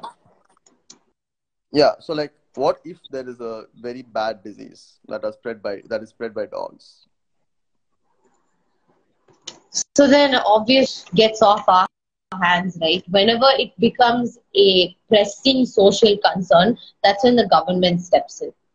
So right now, dogs, as you see, there's not many schemes and stuff like that for culling dogs or even reducing their population from the government side, because it's not a pressing issue. Because once it does become, obviously you'll have people from the community talking about it, petitioning about it. Or one way. And when the government does step in, and if they are a vector for a disease like that, then the decision ends in their point. That's where we stop as citizens, as NGOs. That's where our voice is, put on a stop. It becomes a proper public concern, and it falls under the government's hand to solve that issue.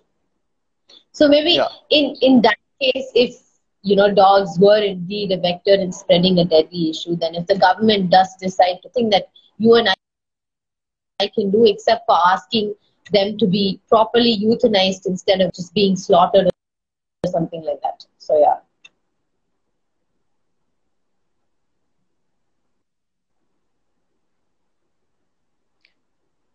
Okay. So on that note, right? Okay. So the other point is that Purish wanted to bring up was the quality of life. The quality of life of many of our stray dogs is really poor. Don't you think? Okay, let's say in a time where you and I die, like 100 years from now, what are going to happen to the generations of the dogs that you're taking care of today? What are going to happen to those? Hello? Hello, can you hear me? Yeah. The quality of life? For the dogs that are going to be the successor generations of the dogs that you are taking care of. So you're talking about the strays. Yeah. See, you're taking care of the, I think, 6 strays in your area today.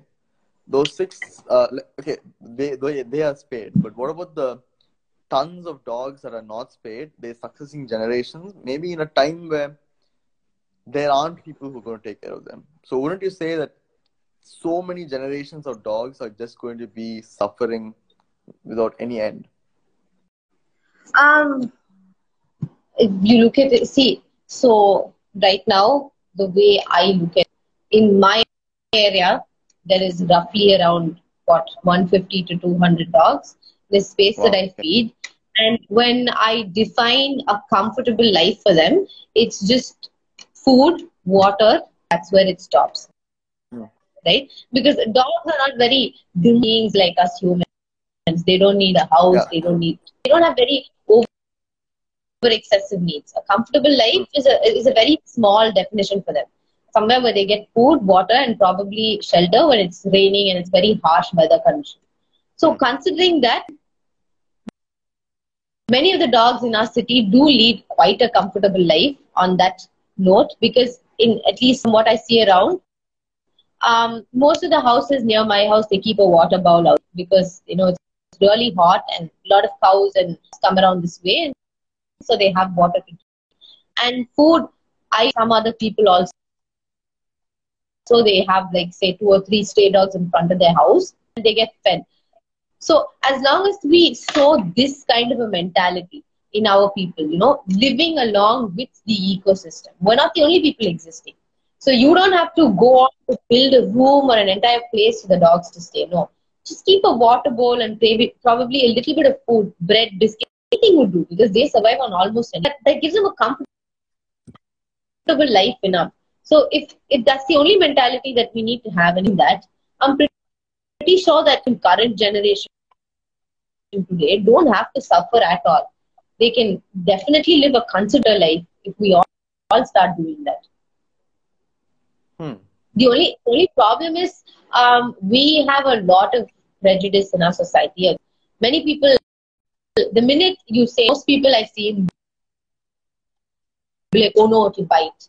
You know, that's the kind of mentality that we got, is that if you go, don't go touch a stray, or don't go near, there shouldn't even be a stray on the road because they bite. If we break that, missing water bowls outside our house, and start being a little considerate, even today don't have to live an uncomfortable life. That is true. It's only the problem of how many people are willing to do it, right? Like how many people are willing to do something that is non-intensivizing. Like we are very greed-based life form. I don't know if people are going to do something for the betterment of dogs. Like I don't know. Is it a possible goal? Is it an idealistic goal, or is it possible? Do you think there is going to be a time where people are just going to be like, no, I'm just going to like leave a bowl, like leave food, put my money into it? Do you hear me, Adi? Yeah, I can hear you. Yeah. So, so economically, it's not a very expensive affair. Blue Cross distributes all the time. You don't even have to spend on buying one. And water, as we know, almost have access to water. So it's just a matter in filling the bowl. And when it comes down to food, so what I do is, you guys must all be aware of ration, right?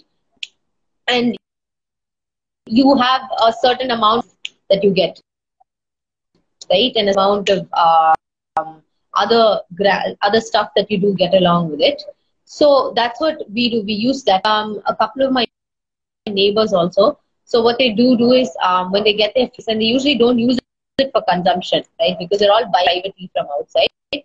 So they do whatever portion of free rice that they get, they donate it to us, and we use that to make the food. It's definitely an arduous process. On a daily basis, we have to cook the food and then go around play for all the dogs in my area. The very micro level, I'm living in my house and I have 2 dogs living outside my house, so I'm going to feed them every day. It becomes a much, much easier process, because when you're cooking food for yourself, you just put 1 cooker of rice and then a little bit of whatever waste or whatever gravy that you've gotten, you just put it in and you've got the food. Because in Tamil Nadu, we have a scheme where, you know, Urubba, many schemes like that. So in living like that, if you invest in something like that at all, don't you think it would be easier if we... effort? No, don't you think it would be easier if we tie up with like restaurants and hotels, because they produce tons of food waste, right? Like restaurants and hotels, they produce tons of food waste, and grocery stores, they throw away things which are nearing the expiry date, right? Don't you think it would be easier if like you have an NGO that focuses on taking... like just transporting all of this food and then taking it to the dogs?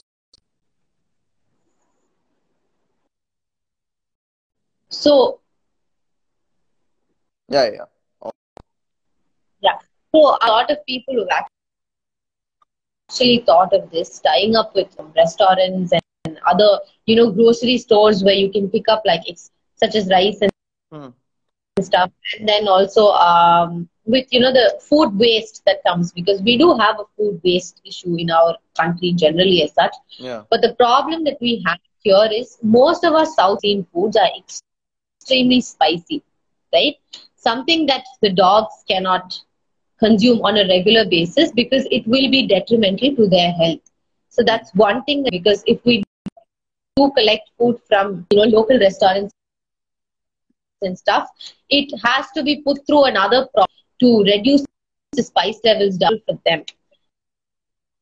So that's again a mass level issue. But otherwise speaking, yeah, I was thinking, like, I mean, I don't know if all restaurants just focus on Indian food which is spicy, but like, I'm pretty sure a lot of restaurants, if they can sign up for such a task. And grocery stores, you'll definitely have only raw produce, right? Like most grocery stores will only have raw foods. I think if somebody could accumulate all this, it would definitely be easier than, I don't know, people separately, individually sitting and cooking.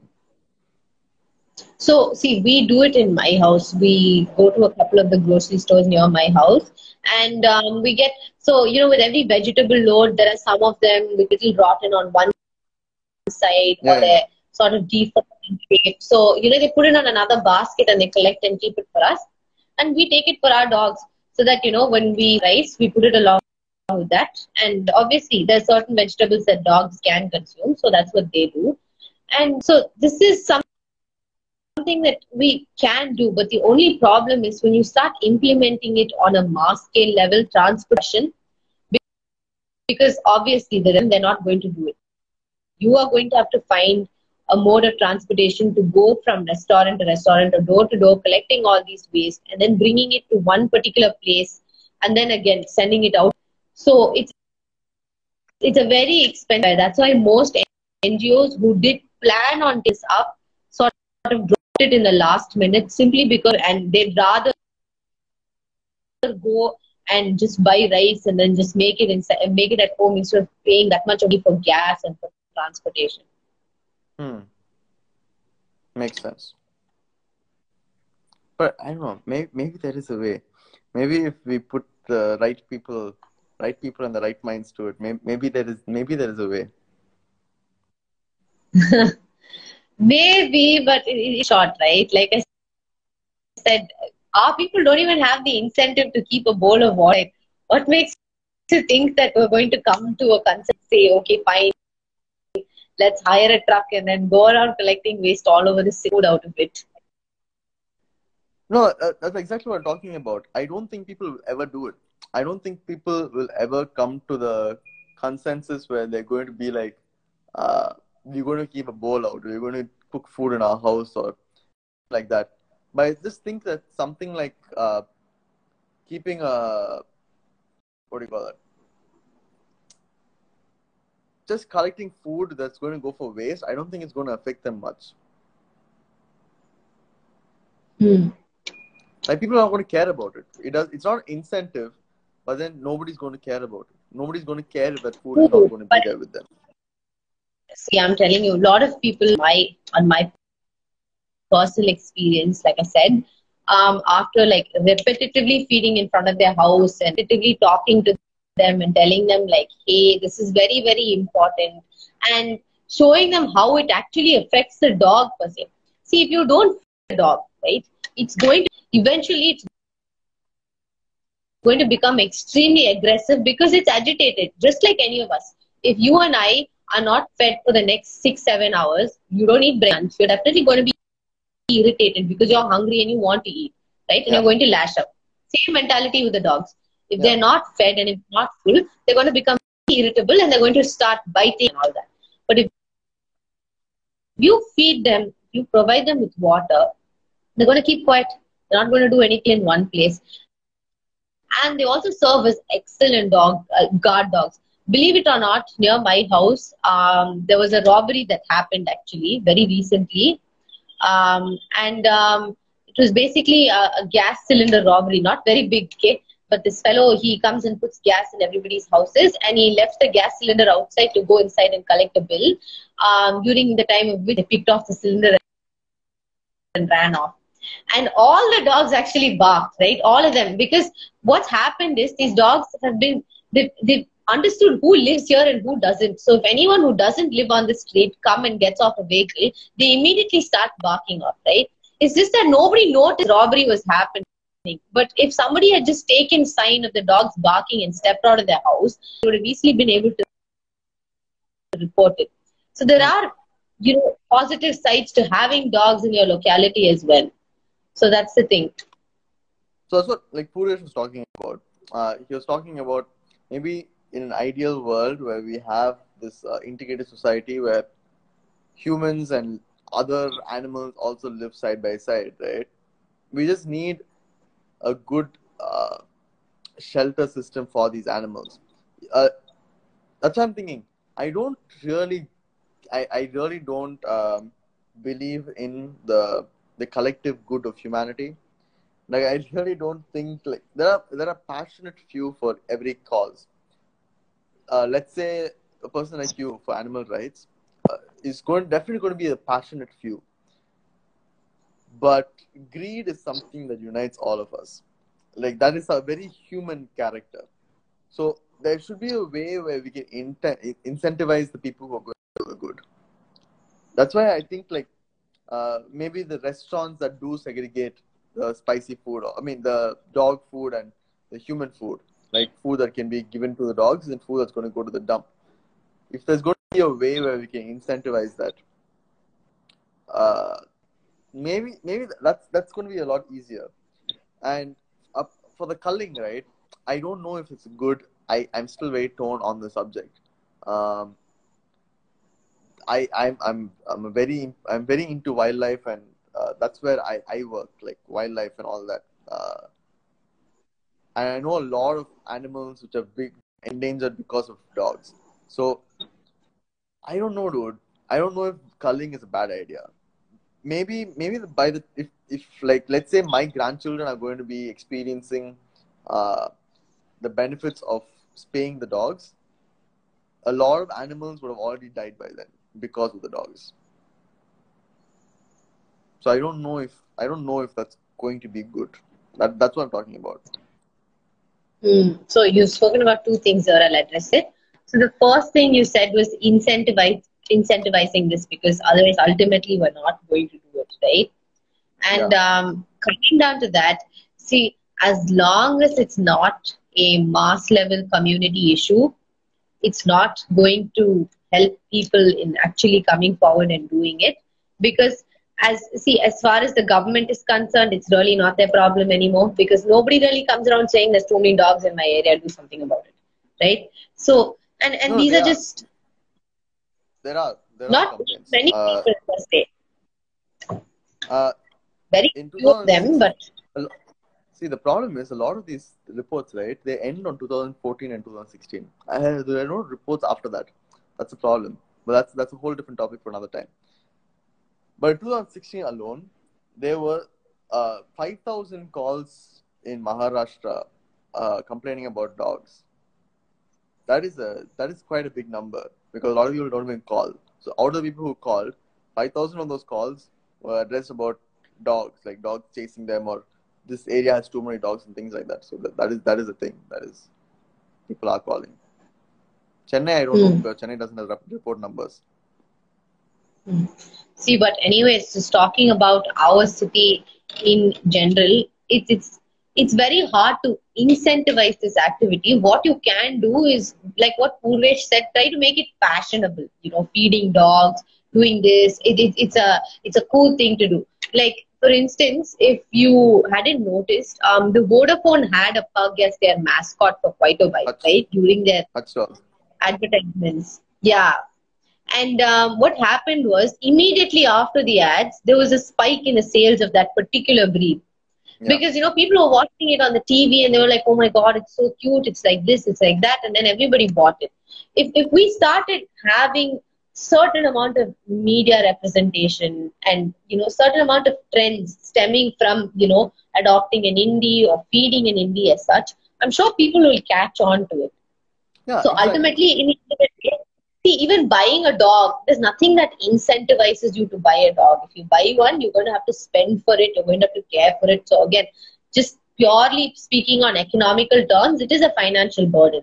But why do people take it? Because it's fashionable, because it's cool, because somebody else near my house has a dog. So I also now have the compulsion to have one because it's cute or whatever. So if we do the same thing, the same sort of a strategy, if we implement the same thing with feeding strays and adopting strays, I think in a matter of time, it will set in as such. Yeah, that I agree. Once something is fashionable, people will do it. And in a way, that will be the incentive. Like, fashionability is an incentive. And people have dogs, not just because of it's like cool, but I don't know, companionship and like guards. As like Hotel for Dogs said, 50% of people who own dogs are dog lovers, and others just want a guard, a cheap guard. So that is definitely a way. But like, how my question is the biodiversity that the dogs are affecting.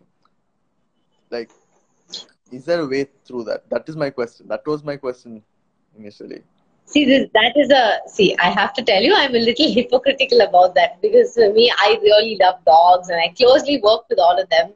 No, so that's the thing. I do understand.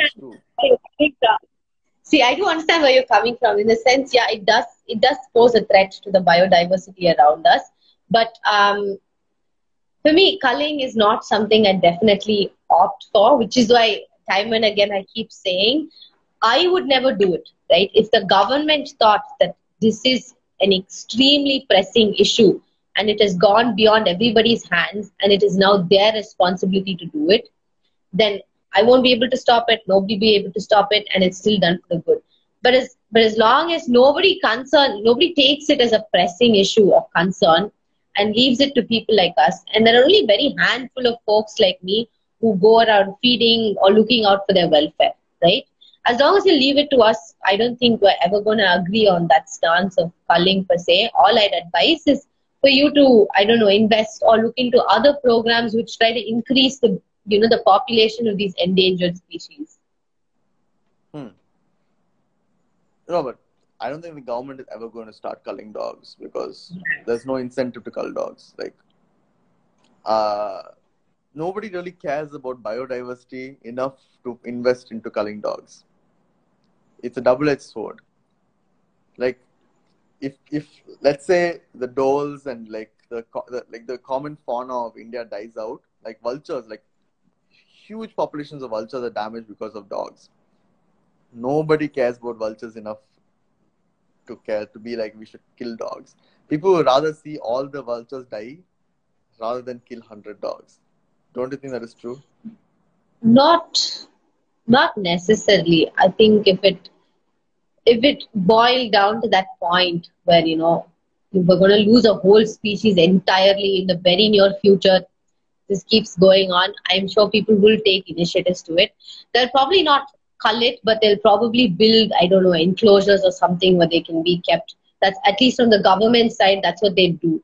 Because frankly speaking, in this country, a lot of people get offended when something happens to a dog versus when something happens to something else.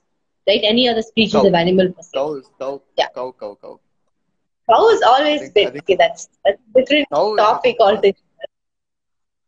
But then after dogs, we've got dogs and cats, and then everything else is just not bothered so far. Yeah. But for me, I think the line is cow, human, dog, and then the rest. Cow, human, dog. This is definitely interchangeable.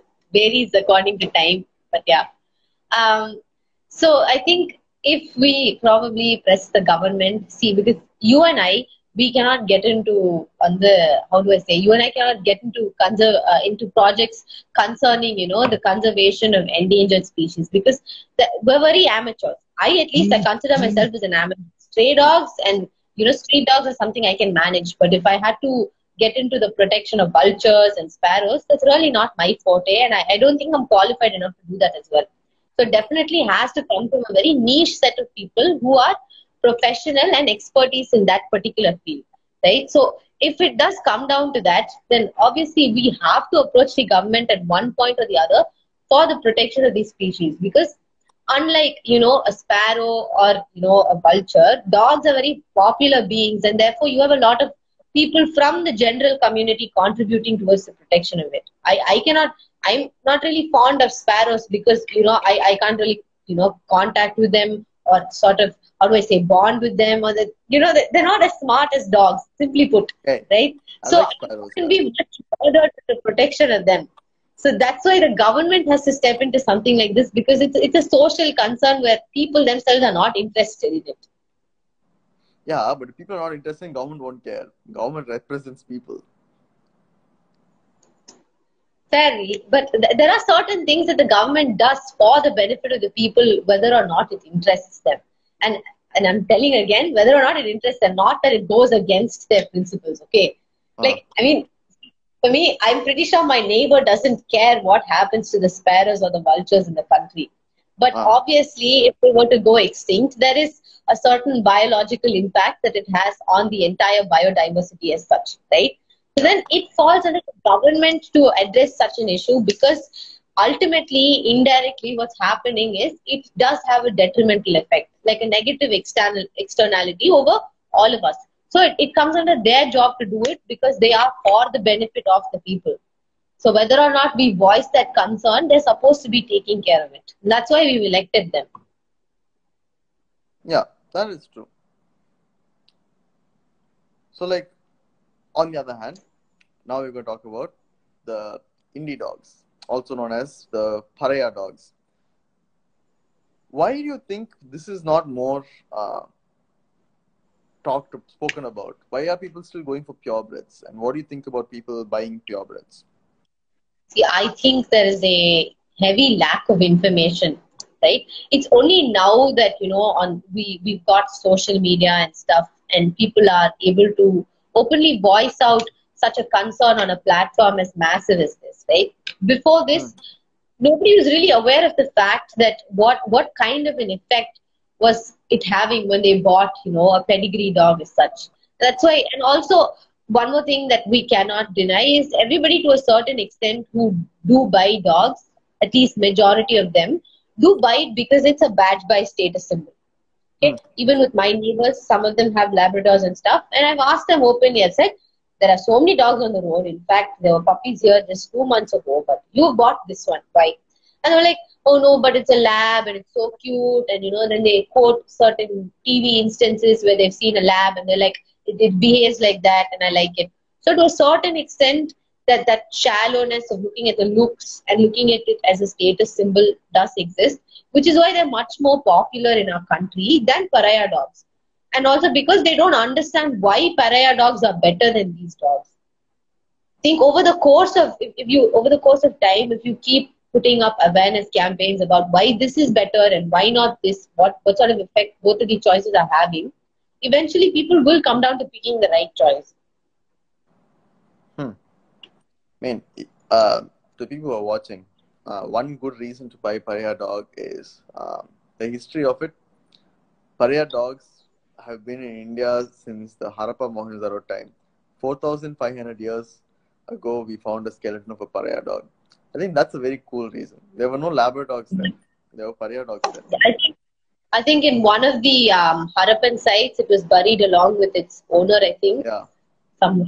Yeah, and that's the earliest that we can trace our pariah dogs to. Exactly. But apart from the history, because frankly speaking, our people don't care, the more incentivizing factor of having a pariah dog would be the fact that they're very easy to maintain. See, if you buy a lab, frankly speaking, I have to feed it pedigree, because it is a foreign breed and it definitely requires a much more nutritious meal than what a pariah dog would require, right? Because it's got a lot of fluff and a lot of hair and it needs maintenance and needs to be groomed regularly. You have to take it to a person to cut its nails, this, that. It's a very expensive affair. If I buy a pariah dog, You give it a bath once in 2 months, you give it a bath in once in 3 months. Doesn't matter for it because it's accustomed to our climatic conditions. You don't need to feed it any fancy food like pedigree or royal canine or anything like that. It can survive normally on just milk or curd rice or rice udeg or something like that, right? So that's what I am trying to do here. I'm trying to tell people that this is a very, very cheaper incentive, cheaper option. And also when you take this dog, they're much more, you know, compatible to our climates, and they don't get sick as often as all these breeded dogs do, because these fellows, they generally have a higher immunity. It's a genetic thing for them because they've been living on the streets for the longest time now. So they definitely have a higher immunity than pedigree dogs. So I am trying to cite out very logical reasons like this to discourage people from buying and rather adopting a pariah breed. And yeah, in certain instances I have been, you know, I have failed because there are one or two people who are just like, whoa, but a lab is so cute. And I was just like, fine, okay, you do what you want, you do you. But I think out of the 10 people that I've tried to convince as such, at least 8 of them have had a change of heart and then ended up adopting an indie puppy instead. Even though I was being very persistent and incessant to a certain extent, I think eventually in the end of the day, they were like, you know what, fine, I'll adopt this because you are guilt-tripping me so much. So, yeah. That is interesting that you can bring that change, right? Like, I mean, I do have an indie dog, and I would tell you it is amazing. Dog is damn smart, damn fast. It's damn fun playing with the dog. That is, I will give you that. Labradors are not that fast. Like, my dog is so fast. See, there's also another half to it, but I personally feel that this wouldn't have much of an effect in changing people's hearts. But one of the important things that we need to look at when you're buying an animal is, first, you're buying it, and the thing is, it is an animal in the end of the day. You cannot treat it as an object as such. So looking at it in that mindset, most of the breeded dogs that you buy in India or anywhere around the world, plenty of them, all of them have genetic disorders, all of them, because of very vigorous inbreeding within themselves. It's very hard for you to find a purebred that does not have a genetic disorder. In India, club, when you do, even though you do have the kennels club and you do need to get a certain amount of certification from the government to run breeding and all of that, nobody really does that. And nobody checks their specimens for genetic disorders. So if you take a pug, almost 90% of the pugs in India, they have some sort of respiratory issue. Their trachea canal is so constricted, they can't swallow properly, they can't breathe properly, they can't even run properly because they're not breathing in the sufficient amount of air that they need to be breathing in. So their entire life is affected by it. They're doomed since inception, right? And it's the same with any breed, with Rottweiler. In fact, I had a Rottweiler, and I'm very sorry for myself buying that dog, because at that point I was only around, 7 years old, and I did not understand the detrimental effects of buying a Rottweiler. Neither did my parents, because we didn't have that kind of an exposure or education then. We got him, and he had hip dysplasia, right, which is most of the Rottweilers have it because of genetic inbreeding. And he used to have nosebleeds all the time, heat strokes all the time, because they're a German breed, right? So they're used to living in very, very cold conditions. So you bring them and you put them in 45 degrees of heat, it's impossible for them to survive. And he spent his last days, you know, inside an AC room. And he used to be very upset and irritable because he wasn't able to run because of the back problems that he was facing in his hip. But at the same time, he wanted to. So he lived a very miserable life, to say the least. We did as much as we could to comfort him. But fellow didn't have a good life. And only after that, I started researching into this and seeing, okay, why was my dog living such a bad life? And that's when I realized what a horrible culture that we're all contributing towards. And even though this might not make an effect, because in the end of the day, no matter how much you say, if someone sees a Rottweiler puppy, they're like, oh God, it's so cute, it's so fat, I want it, and then they'll take it home. They won't see what happens to it over a span of lifetime.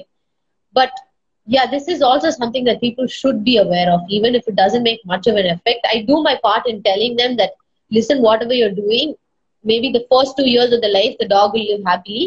But from the third, fourth onwards, as they start growing old, it's going to take a toll on them, and you're going to be around to see it, and you will definitely be sorry for it. True. So yeah, I agree. That's very true. So as we're coming to the end of our time, is there anything that you would like to, the last bit of knowledge or last thing that you want to say? Just about adopt, don't shop. See, it's a very controversial thing, okay? Because if everyone just starts adopting Indian, pariah breeds and they don't buy breeded dogs also, that's also a problem. What I'd say is treat breeding like a form of art, you know? It's not something to gain monetary benefit out of. If somebody is doing it to gain monetary benefit, then they're not doing it right. Because the general principles of economics is you want to increase production and reduce cost. Right? And what happens with these dogs is the same dog is used to produce so many puppies, litter after litter. They're not given any time to recuperate, right? They're just used for breeding like a product. And then they're not taken care of properly, not fed properly, because all of these contribute to cost. So when you come down to adopting or buying, if you really want to buy, I tell you, do a background check on the person that you're buying it from. See what conditions they're keeping their dogs in. And I would suggest you to buy Indian indigenous breeds. There's, there's Rajapalayam, there's Mudhol Hounds, and there's Chippiparai, there's Kombai. There's so many dogs that are actually endangered and need to be revived, right? And these are all dogs what used by aristocracies and many other, royalties in our country. So if you're buying, buy an Indian dog or adopt. Just don't contribute to a culture where they're going to use the dog as some sort of a mechanism to make money. That's all that I would like to share. Ma'am, thank you. Thanks so much. I mean, we will be giving our conclusion later, so hope you watch that. But thanks so much. It's been very interesting hearing from you and our other guest, Hotel for Dogs, Representative Madhumita. But it's just amazing what humans have achieved with dogs, and I really hope we do give a better life for them. So thank you. All right, bye. Bye. All right, guys. Bye, a wonderful conversation, Adi. Pretty cool, damn cool stuff. Yeah. So we got to know a lot about dogs, especially our pariah breed and a lot of other Indian breeds. I don't know. There is no quick way to end our problem with dogs. I mean, our dogs' problem with us also. I just think we need more minds out there, right? Even when Cynthia and I spoke about bringing in that collective of all the restaurants and all the hotels' food, maybe a tax cut or maybe some incentives or I don't know, something would be a lot easier than what's happening right now. Yeah, so, I definitely agree, and I think a lot of interesting stuff that you just spoke about. One of the things that popped out to me was, why are dogs on this pedestal, right? And I really think it comes down to this: we are genuinely there's a contemporary philosophical idea called speciesism, and it's basically saying that like racism, when we used to sort of separate people based on their race, we definitely are. We're sort of, treating different species in different ways. And I think, some people postulate in the future that the future generation will hate us, like how we hate the people that treated people of different race differently. And it's, again, I'm living right now, so I think it's quite out there. But I think, in this whole speciesistic mentality that we have, dogs are definitely on a pedestal, and like we mentioned in the beginning, they're one of the first domesticated animals, right? So they've been a part of human society. So obviously, I'm not surprised with the bias that humans have there. And again, they're one of the few animals that have helped human societies in several ways. Yeah, sure, we've used elephants also in war. We've used horses to hunt, but very few animals are used as emotional support, right? And I was speaking to you earlier before the live, right? And you say there are accounts of very early accounts. It's dogs being used as emotional support. It's not a modern thing. Yeah. And I think, and under that argument, and if you're living in the species society, that's why dogs have this. Have been put on this pedestal, and I think we need to recognize that, and sort of see that we have a bias there, and then sort of address the problem. And you know, and even if the maybe we have a bias for a reason, right? If you say that dogs have helped us come this far, they definitely play a role in our progress. You can't completely deny that. Yeah, and like we really do need to give them a better life. We need to give them a more humane life. We've brought them this far, and we've like kind of just let them fucked it up for them. Yeah, fucked it up for them. So we really need to do something about it. But I don't know if we need to do the trusting in the good of humanity thing. That's never worked out. Yeah, it's never worked out in the favor of humanity. It'll definitely not work out. Yeah. Work out in the favor of dogs. Yeah. So those are our thoughts. I know they're quite grim, but I think before we end the episode, I'd like to say again, I'd like to push this box in front of you once more and say, this episode has been sponsored by our lovely friends at Whisk and Butters, and you can use the promo code TKBXWB for a discount on your orders. Thank you so much for listening, and as usual, Nandri. Vanakkam.